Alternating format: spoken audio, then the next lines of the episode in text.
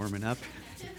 Cold weather's coming in. There's going to be uh, a bit of a cold spell the next couple of days, and so I know that everyone here is probably just saying, What a great time to be inside and pray. Amen? Amen. Well, I'm saying that a little tongue in cheek. Maybe we don't always consider that the first thing, that we want to just spend some time in prayer. And what do you think about when we talk about prayer? I mean, there's lots of different ideas about what prayer is and how to pray. And, and we know that the Lord wants us to pray, but how much of us, how many of us really have a prayer life in which we're making some good connections? Because, you know, prayer is much more than what most people think. It's not just bring your needs to God and hope and pray that He answers. I'm hoping and praying that He gives what I'm looking for, but there's more to it than that. Of course, that's part of it. Jesus said, Ask and receive that your joy may be full. God will give us what we pray for, but sometimes what happens when we don't get what we pray for?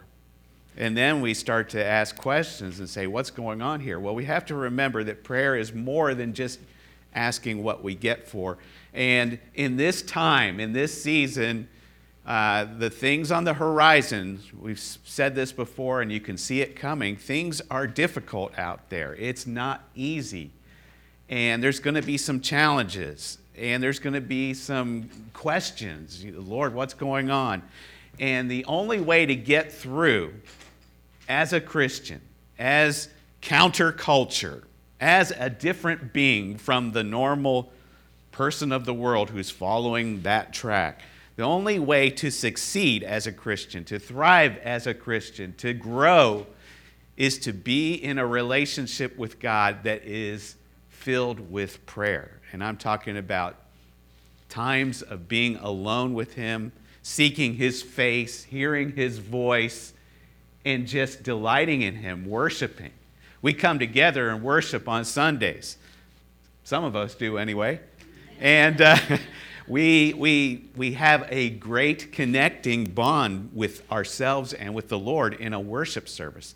But there is an even deeper bond that you can have with Jesus through a personal time. We call it a quiet time, but uh, there is the problem of relationship not the promise of relationship. It's a problem and it's a promise because a lot of believers that go to church in all the churches in Oak Ridge and all the churches in Knoxville and Tennessee and America and the world will come and will worship, but what's going to get us through is our individual commitment to have a relationship with God, and prayer is the means of that relationship. So, we're going to look at the Lord's Prayer today what's commonly called the Lord's Prayer, and we recited it, and I'm going to call it better a model prayer. I'm not the first one to suggest that we call it the model prayer, but I really believe that it's given to us as a model. But before we go into that, we want to look at some preliminary things in the passage that we find the prayer.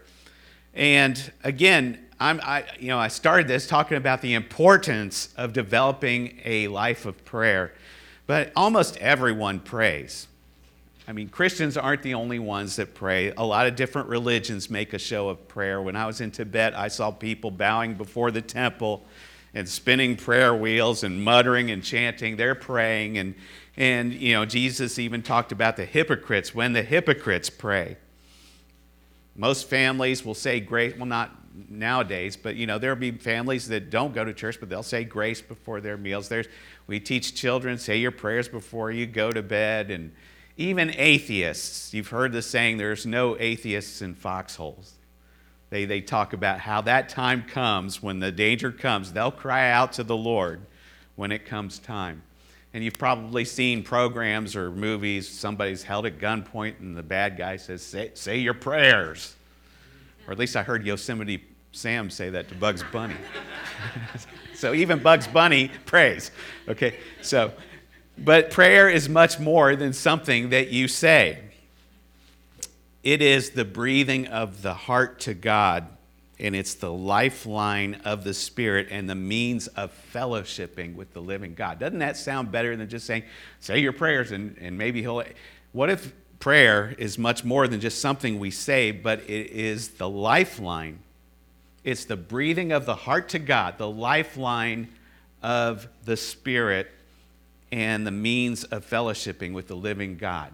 If you just take that idea, that can strengthen you. If you have a lifeline between yourself and the Lord of heaven and earth, our Father in heaven, that is a strengthening, relationship building thing that you're not just a person who's going through the motions and, and saying the words, but you are in relationship with a living God and He's showing Himself to you and He's doing something in your life. And I, you know, I, I always had this idea I'd love to survey and find out from leaders and from normal Christians how much time do you spend with the Lord? What's your prayer life look like? And I never have really gone forward, but I'll say it rhetorically. What's your prayer life look like? Do you want to become stronger as a believer? Yeah, but prayer is difficult and I don't have time and I've got other things. Well, that's what we're talking about as we go into this, as we're going to look at the model prayer. But before we begin, uh, we start with the, the preamble, I guess, in Matthew 6 6. Um, Jesus begins by talking about going into your room. It says, when you pray, it doesn't say if you pray, but when you pray, go into your room, and when you have shut your door, pray to your Father who is in the secret place, and your Father who sees in secret will reward you openly.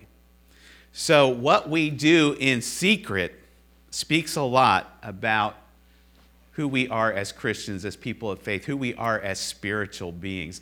And this whole idea of going into the place, the secret, and praying in secret, your Father sees you in secret, it, it shouts relationship. It's not just uh, ask for what you need and you'll get it. Although, again, Jesus talks about it ask and you will receive.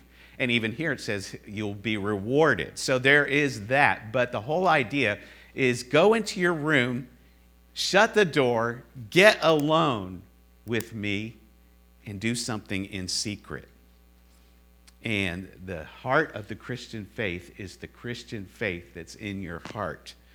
And your heart reveals something. It's what you do in secret is really where you are spiritually as a believer. And uh, it's not wrong to be uh, involved in whatever we need to be involved with. And there are diversions and there's entertainment. That's fine. And sometimes you're just tired, you need to take a nap. But do you go to the secret place and get fueled up? This is what he's talking about. When you go, go into your room and do something in secret. And the secret place is uh, in the Greek, you know, well, in King James Version, we were talking about King James Version this morning. We were saying, what, what Lord's Prayer version are we going to recite? Because there's so many different ones and it can trip you up. Is it debts or trespasses or, uh, you know, forever and ever or just forever? We have so many different translations, right?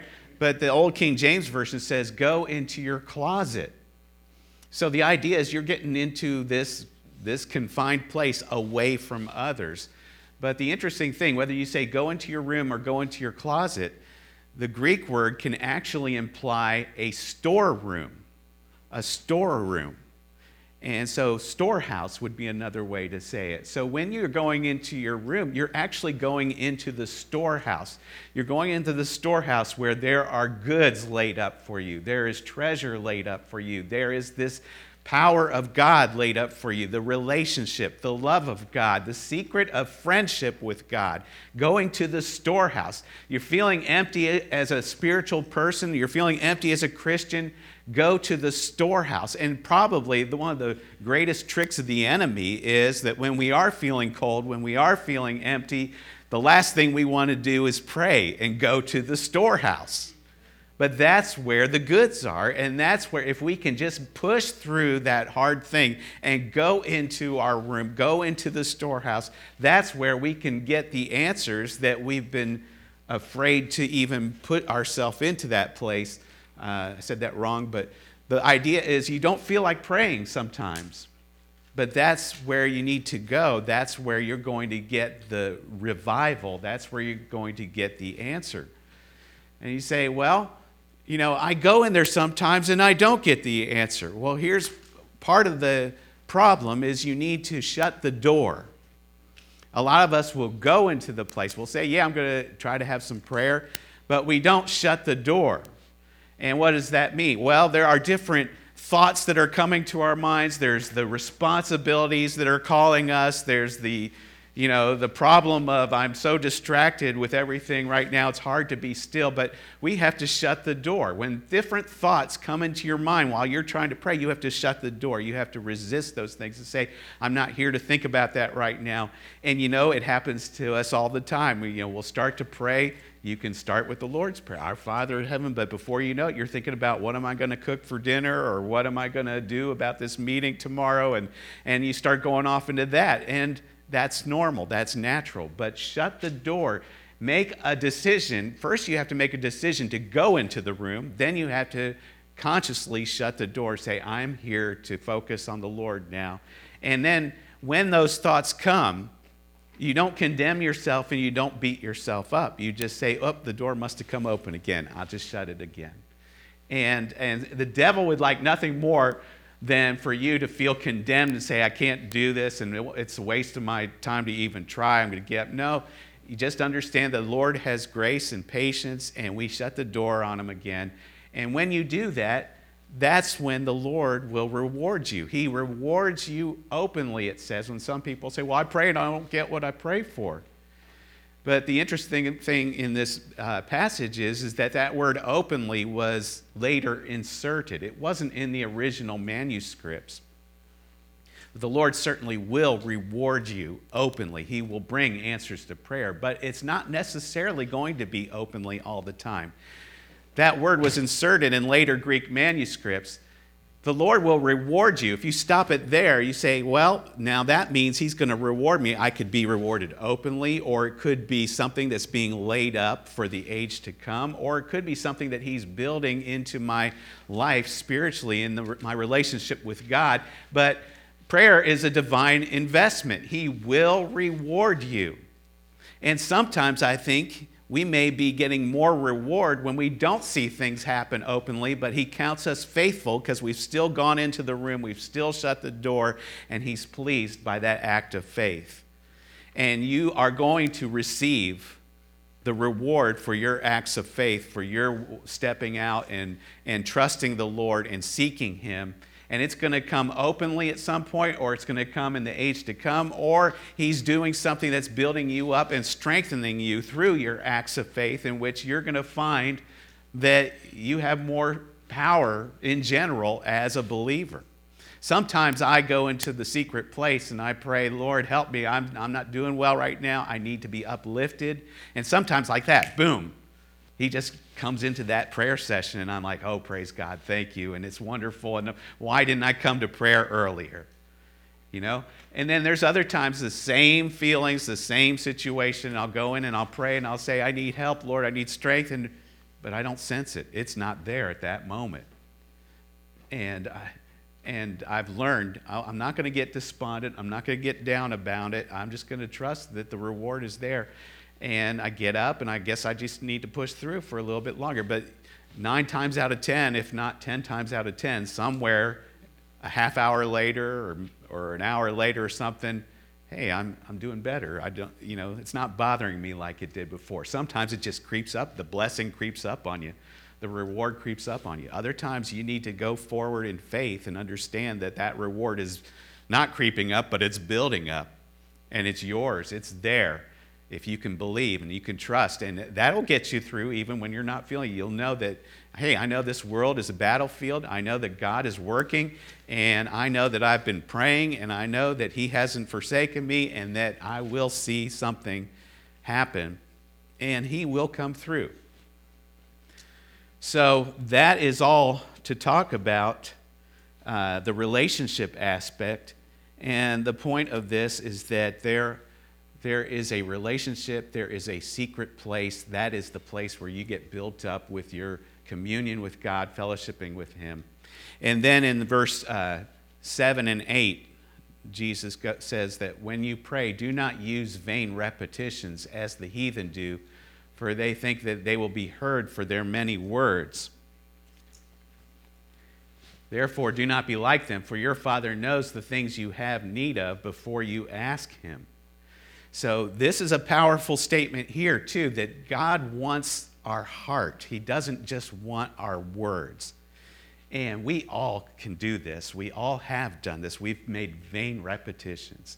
Sometimes we just turn on our prayer mode and we start saying things like, I just pray, I just pray, and Lord, Lord, Lord, and, and oh God, oh God. And we, we're saying things, and He's not mad, He's not angry, but we need to check our hearts say, Am I speaking from my heart, or did I just turn on my, my prayer brain and I'm just speaking what I know prayer should sound like?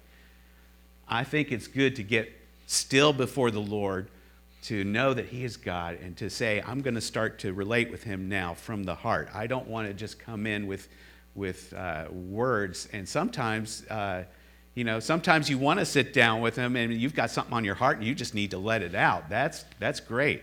Other times, uh, you just say, oh, you know, this is how I pray, so I'm going to pray. No, be quiet for a minute and, and start to think on this, and that's what we're going to look at. The first petition is a means of doing this that we're going to consider with our Father who art in heaven, who art in heaven, who is in heaven.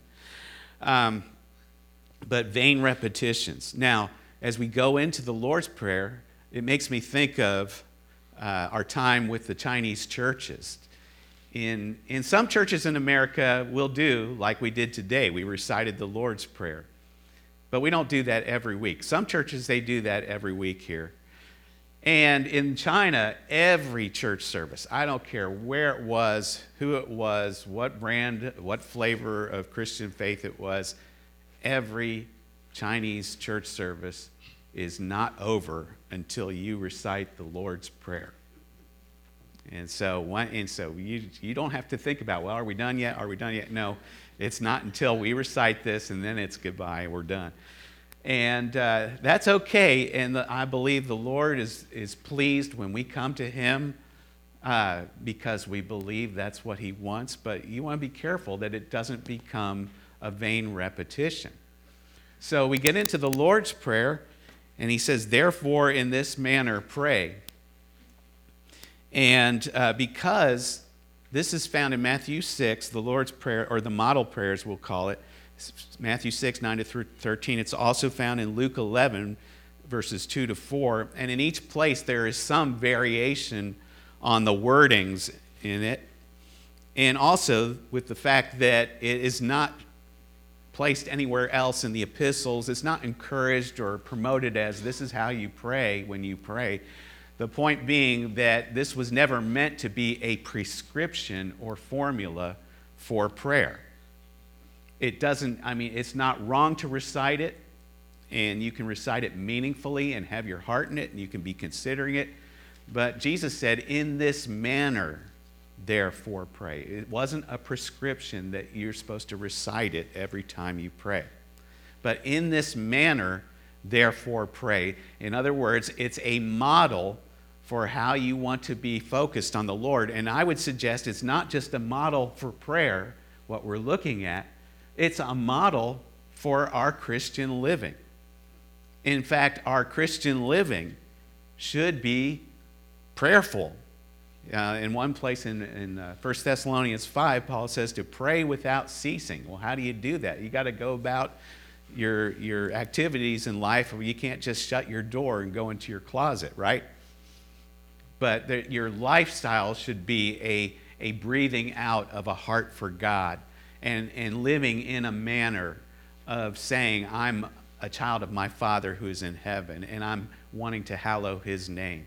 So it's a model, a manner of prayer, but it's a manner for Christian living. And I always thought it would be neat if my epitaph, when I go, simply said, Amen. it means my life was a prayer. Amen. It's over. Um, but as we look at this, we start off all of that, that devotion, all of that living for in terms of addressing the Father. And nowadays, a father, the idea of a father is often kind of looked down upon a little bit. What do I mean by that? I mean, like if you you look at how fathers are being taken off the high place in our media, in our entertainment. Look at your average sitcom and how many sitcoms the father is portrayed as a buffoon, right? And the kids are always portrayed as smarter than the father, and the mother is somewhere in between, kind of. But it's, it's just become this, this idea that the father is not the greatest thing and yet we're told to address the Father first in this model prayer. And in Ephesians, we are told that, uh, Ephesians 6, 2 to 3, that we are told to honor your father and mother, which is the first commandment with promise, that it may be well with you and you may live long on the earth. So you consider that God has in His Word that we should honor our parents and honor the father, and yet we have these things making the father a buffoon. We have kids that don't think in anything to smart off to their parents or, you know, to show no respect, to use their first names, and, and uh, you know, this is kind of the way it goes. And, you know, you got kids suing their parents now. It's, it's crazy. It's a cultural decline, and it's harmful. And it's harmful to the culture, but it's also harmful to the kids because this is the promise that it may be well with you and you may live long on the earth. And uh, I, I, like uh, what Andrew Wommack said about the Japanese. A lot of people think the Japanese live longer because they have a healthier diet. And that might have something to do with it, but part of the Japanese culture is they honor and respect their elders and their parents. And so that might have something to do with their longer lifespans as well. But our culture does not promote honoring the father. And yet it, it hurts the children when they don't, because this is the promise. You'll live longer, you'll have a better life. In the law, in Exodus 21, verse 17, the law was this He who curses his father or his mother shall surely be put to death. Now, I'm glad we don't do this now, but that was the point. It was so important that in the law, you didn't honor your father or your mother, you're put to death. And we don't do that now, but at the same, same rate, if we don't warn, if we don't raise up children to respect and honor their parents, then we're doing a disservice because it will go well when they do. And that's something, you know, God has always had our better in interest. He's always wanted better for us. That's why we have the law. He wanted us to not go off the rails, He wanted us to live and not die. And so uh, Jesus would instruct us when you pray in this manner, pray, you first address Father. And so, the first thing when we come to the Lord and in our relationship with Him is to consider our position. We are coming to Him as a child to a father. We're not coming to Him as the heathen do to idols, as the, uh, as com- the Muslims do to a, a severe master, an impersonal God who you better submit to. But we come in a position of relationship. It's a relationship. We come as children. And this is something that uh, was new when Jesus was teaching this. This wasn't quite the way it was for Israel at that time. In the Old Covenant, and you can see lots of Old Testament scriptures that refer to the Lord as Father, but it was always, when it was referred to as Father, it was for a national purpose. It was to address Israel as a national entity, and I will be your Father. But they were never instructed to address the Lord personally as Father. So here, you don't have to go through ceremony, you don't have to go through tradition, through sacrifices, through law. You just come. Jesus himself has stepped out of the way and said, You're not going to ask me, you can go yourself to the Father. He said in John 16, verse 23, And in that day you will ask me nothing. Most assuredly, I say to you, whatever you ask the Father in my name, he will give you position. You're a child, you're going to Him. He who believes in Jesus, to them He gave the right to become children of God. We've got direct access. And when you think about that, it, it is a relationship enhancing thing that we go in. I'm not going in to be religious, I'm going in to sit with my Father. And uh, And you would think when you go to the Catholic Church, why they would want to pray to saints, why they would want to pray to beads or whatever they do. And I don't mean to be nasty about that, but the point, I want to make the point that we have something to thrill about. We don't have to go to something else. We go directly to God. For God Himself, the Father Himself, loves you, Jesus said in John 16 27. The Father Himself loves you. Well, we go through Jesus. Jesus made the way. He made the way.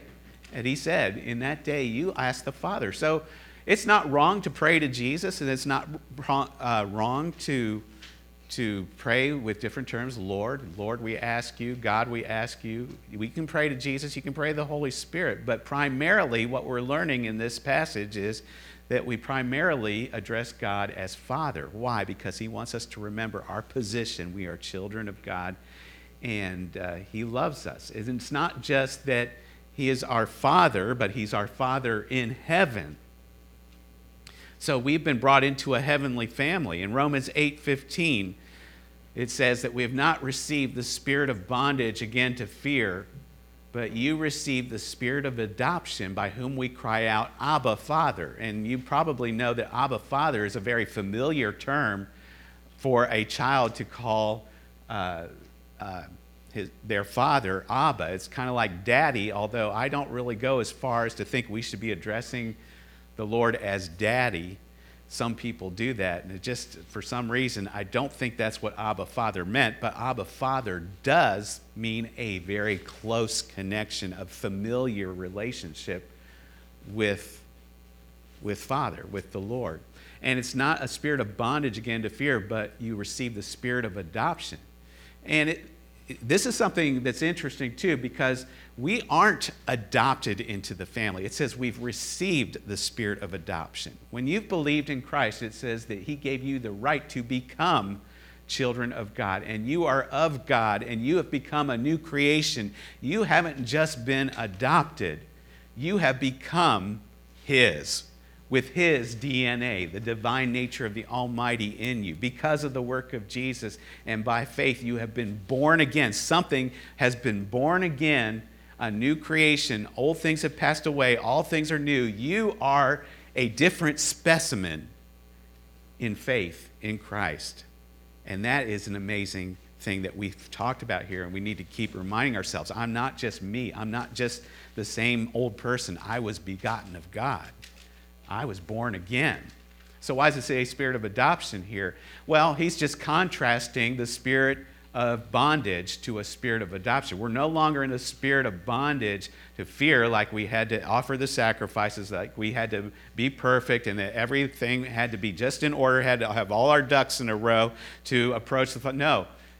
You contrast that spirit with the spirit of adoption. In a spirit of adoption, the lesson here is to just understand that God's love for us was very intentional and aggressive. Because when someone's adopted, you have to be very intentional and aggressive. And sometimes you have to plow down the obstacles. We saw a lot of that in China with people adopting orphans from China and uh, wherever else they have to adopt uh, from different countries. And I don't know how it is here, but there's sometimes there's a lot of trouble. And you have to be very intent and aggressive to make this thing work and to go. And that is an amazing love. It's amazing for someone to adopt a child, amazing love. And that's the figure he wants us to see here.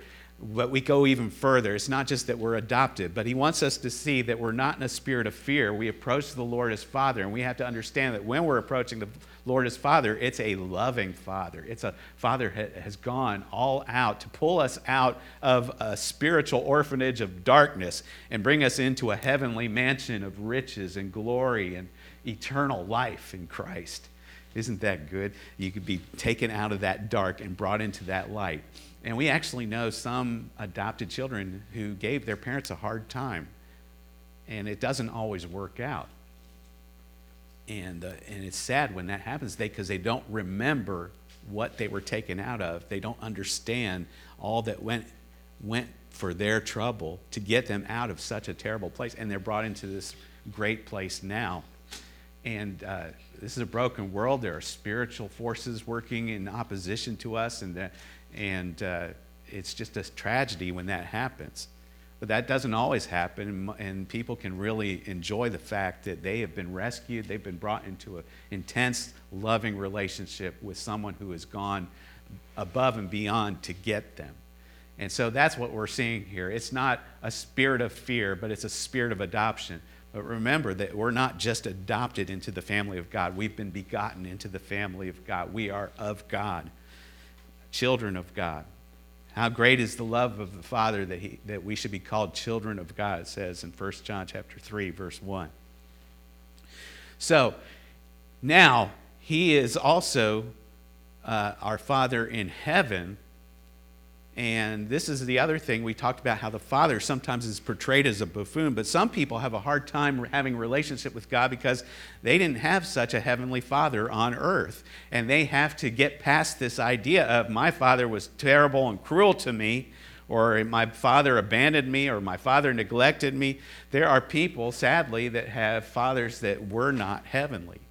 And so when you come to the Lord with our Father, He wants us to say in heaven to understand that this is a Father who's not like an earthly Father. This is not a Father who's like the Father of the Pharisees. Jesus said, You are of your Father, the devil. In one place, it says that there are children of wrath, of disobedience out there. There's the seed of the serpent, but that's not us. In Christ, we have become children of the Lord Most High, who loves us, who's a heavenly Father. Heaven, we all understand, heaven is a place of perfection, heaven is a place of peace, comfort, goodness. Anything that's good, we call heaven. We're, we're saying this is the highest, the extremist, the best. Heaven is a place of love and it's our Father who is in heaven. He's not a hellish Father, He's a heavenly Father. And that's how we go into our relationship with Him, knowing that we are loved not with an earthly love, and not with a broken love, not with a corrupted love or a, a, love that's not even there the way it should be, but with a heavenly love perfect, complete, abundant, and full, and able to meet us with every resource we need. Because heaven is not depleted of the resources we need to thrive and grow in relationship with God and to make it through to the end here. Hallelujah. That's a good motive for prayer. I'm not going to uh, an empty idol or I'm just in my room. I'm going to the storehouse where it's loaded. And if the storehouse is connected to heaven, which is the ultimate storehouse, and it's the eternal storehouse, we can be reminded as we go to prayer this is just uh, this is just plugging back into where i'm from. I'm from the place of heaven being born from above in christ and i'm connected where all the abundant love and all the resources i need are. Sometimes when i get into prayer and i have needs i can just be forgetting those things realizing i'm in the place now where i where I fit, where I belong in heaven, because I'm being loved by my heavenly Father. And I'm not a child of wrath, and I'm not an abandoned child, and I'm not a forgotten child, and none of you are either. From the least to the greatest Christian, in Christ we have all the favor. We are accepted and beloved, highly favored, and your picture is on God's mantle. That's how you got to go to Him. That's how prayer is going to become alive and happy and and awesome when you believe that. But we go in and we might be like that whimpering dog that doesn't want to be petted because he thinks that he's going to get hit. Or you have that thought comes in while you're praying, oh, I can't believe I thought that. Well, God must be angry. No, you've got to shut the door. You got to say, He's a heavenly Father. He's got heavenly patience with me. He's got heavenly grace with me. And he, from heaven, He sent Jesus for me. I'm, I'm in relationship. I'm good with Him. And I remember reading the autobiography of David Brainerd, missionary to the early American Native uh, Americans. And uh, this man was an intense man of God. And he said in one part in his autobiography, he wrote the word, Oh, one hour with the Lord is infinitely greater than all the pleasures and delights of this lower world. Mic drop, boom. How many of us can say that? How many of you can say, oh, one hour alone with the Lord is infinitely greater than all the pleasures and delights of this lower world? I've had, I've had times like that with the Lord, but it doesn't always happen. But the idea is do you believe that that's possible? If we're talking about a heaven, a storehouse, and a heavenly Father who loves us, and we're in position, and we're in relationship with Him, and that is the lifeline of our relationship with Him obedience to the Word and communion with God, which happens in quiet times of prayer. You can come into a place of heavenly joy and delight that exceeds anything that this world has to offer. But He doesn't just throw it on you when you give Him five minutes and say, Hurry up, because Jeopardy's on in a few minutes, and I got to. I got to see how I do you know, it, it, takes some commitment. You have to go into your room and shut the door, and it might take some time. You know, I don't like to say time yourself in prayer, but actually, that helps me sometimes if I say, I'm just going to make sure I'm, I'm praying for a half hour here at least, or sometimes it's an hour or whatever. And if you don't have any quiet times with the Lord, I'll say, start. Give yourself five minutes. Put the timer on. Just say, I'm not I'm committed to five minutes here. Make it 10 minutes a few weeks later, and then make it a little bit more. It will change your life if you start to give committed time to the Lord, and you'll love the Lord more, and you'll see greater things happening because you're in relationship with Him. Is that me clicking? I need to stand real still, I guess.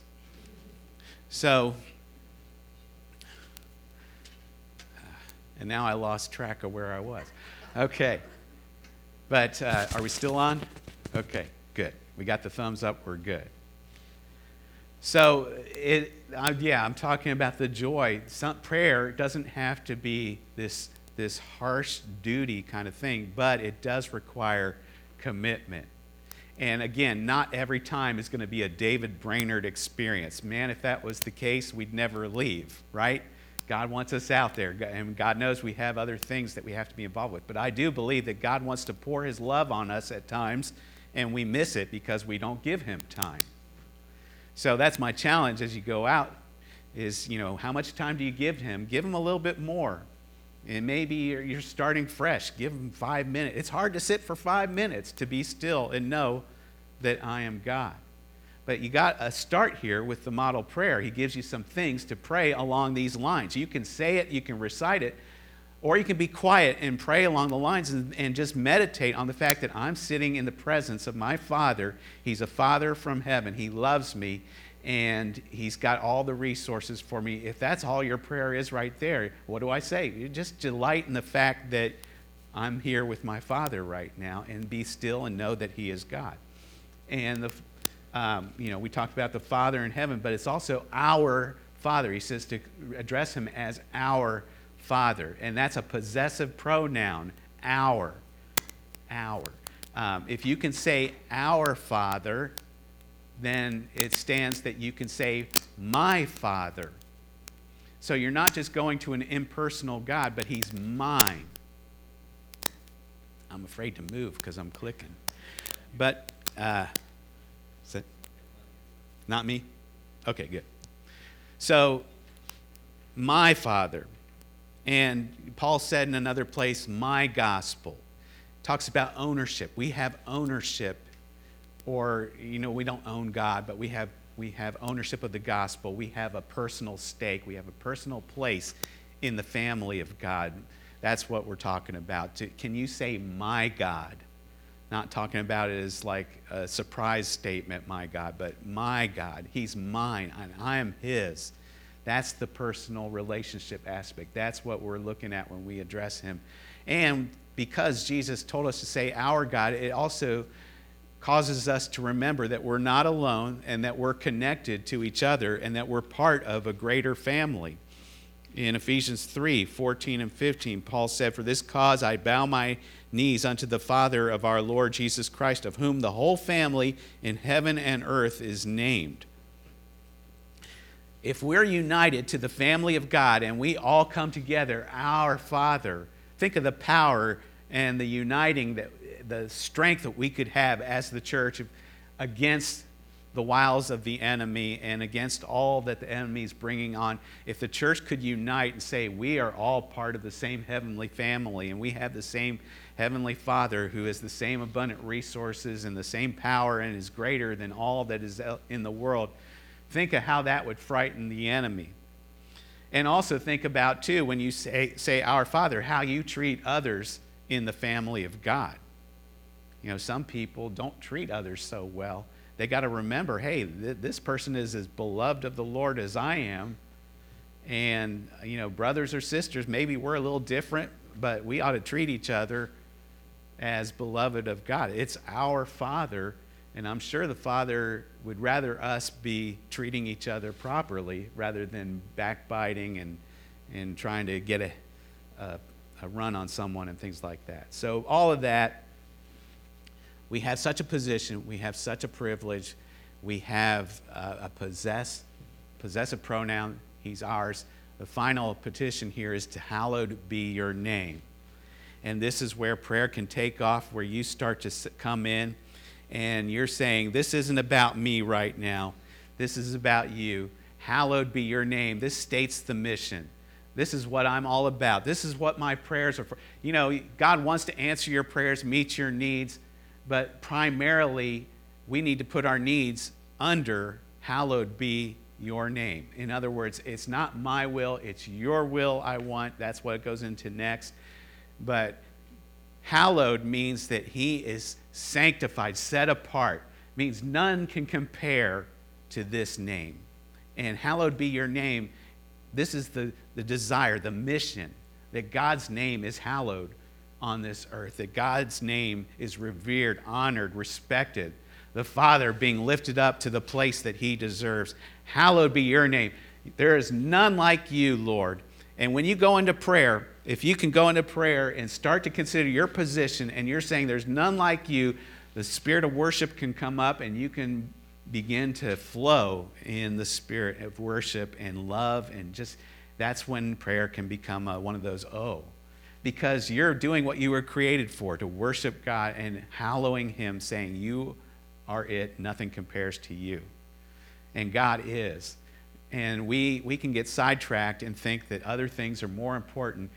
I, I brought up a, a passage from 1 Samuel chapter 2 where the Philistines captured the ark of God and they put it in the temple of Dagon. At Dagon temple, they put it in. I'm sorry, I couldn't resist that. But that was a temple of their idol, their national god. And when, when uh, people captured uh, something or when they had victories, they would bring the, the things they captured and brought them into the temples of their gods to show that uh, their gods were superior. So the Philistines captured the ark of God and put it into the temple of Dagon. And the next day they came in and saw the idol Dagon toppled over and fallen down. So Dagon couldn't stand before the ark of the Lord.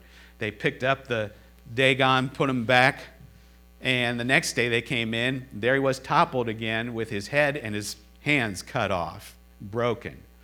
There's none that can compare to the Lord and hallowed. He will be hallowed. Wherever he goes, if he goes into a temple, that thing must bow and topple before him. If he goes with us into the world, the spirits of the enemy should flee and cringe because we go and we can break their strongholds. We can break their power when we hallow his name, not just in our prayers, but in our lives. We're about hallowing the Father, and this is our mission. This is our purpose here, and this is the place where we are in relationship with him and we we are, are sensitive to his presence and we're sensitive to what he's doing and we see him uh, being more involved when we have that mindset, that sanctified, set apart, you are greater. It's not about me, it's about you. And yet, even though it's about you, you care for me and you're, you've got my back. So that's the blessing of being a child of God. That's the blessing of prayer. And it's not just a model for prayer, it's in this manner live. Can we go out and live knowing that we are loved and we have heavenly resources? and a divine mission to hallow his name and what that means for us when we're alone with him. Amen.